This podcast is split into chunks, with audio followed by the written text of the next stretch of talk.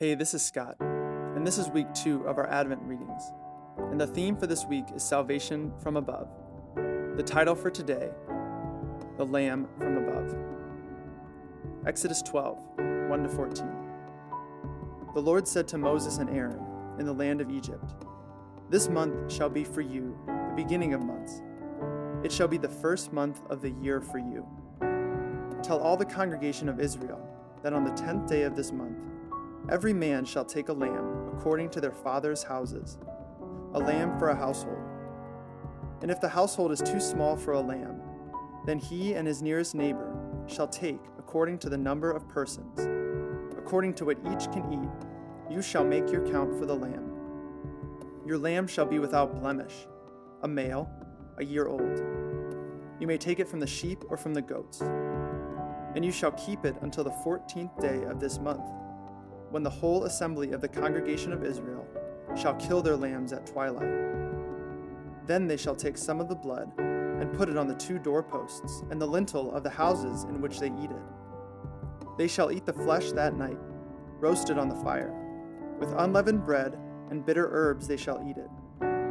Do not eat any of it raw or boiled in water, but roast it, its head with its legs and its inner parts. And you shall let none of it remain until the morning. Anything that remains until the morning you shall burn.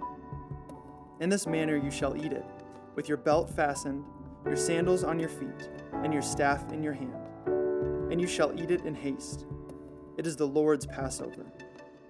For I will pass through the land of Egypt that night, and I will strike all the firstborns in the land of Egypt, both man and beast. And on all the gods of Egypt I will execute judgments. I am the Lord. The blood shall be a sign for you on the houses where you are. And when I see the blood, I will pass over you, and no plague will befall you to destroy you when I strike the land of Egypt. This day shall be for you a memorial day, and you shall keep it as a feast to the Lord throughout your generations, as a statute forever. You shall keep it as a feast." Exodus twelve, twenty-one through twenty-eight.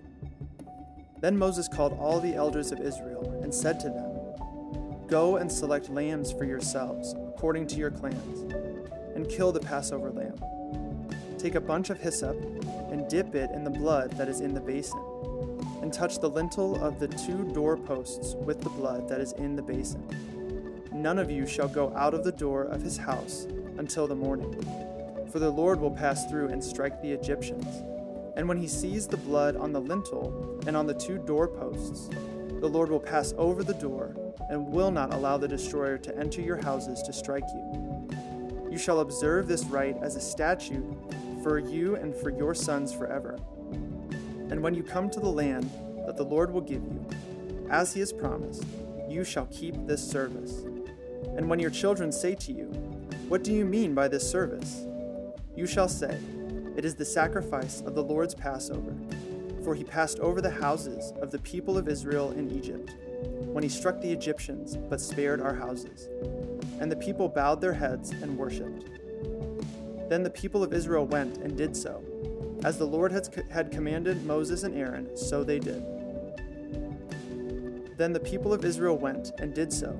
As the Lord had commanded Moses and Aaron, so they did." John one, twenty-nine.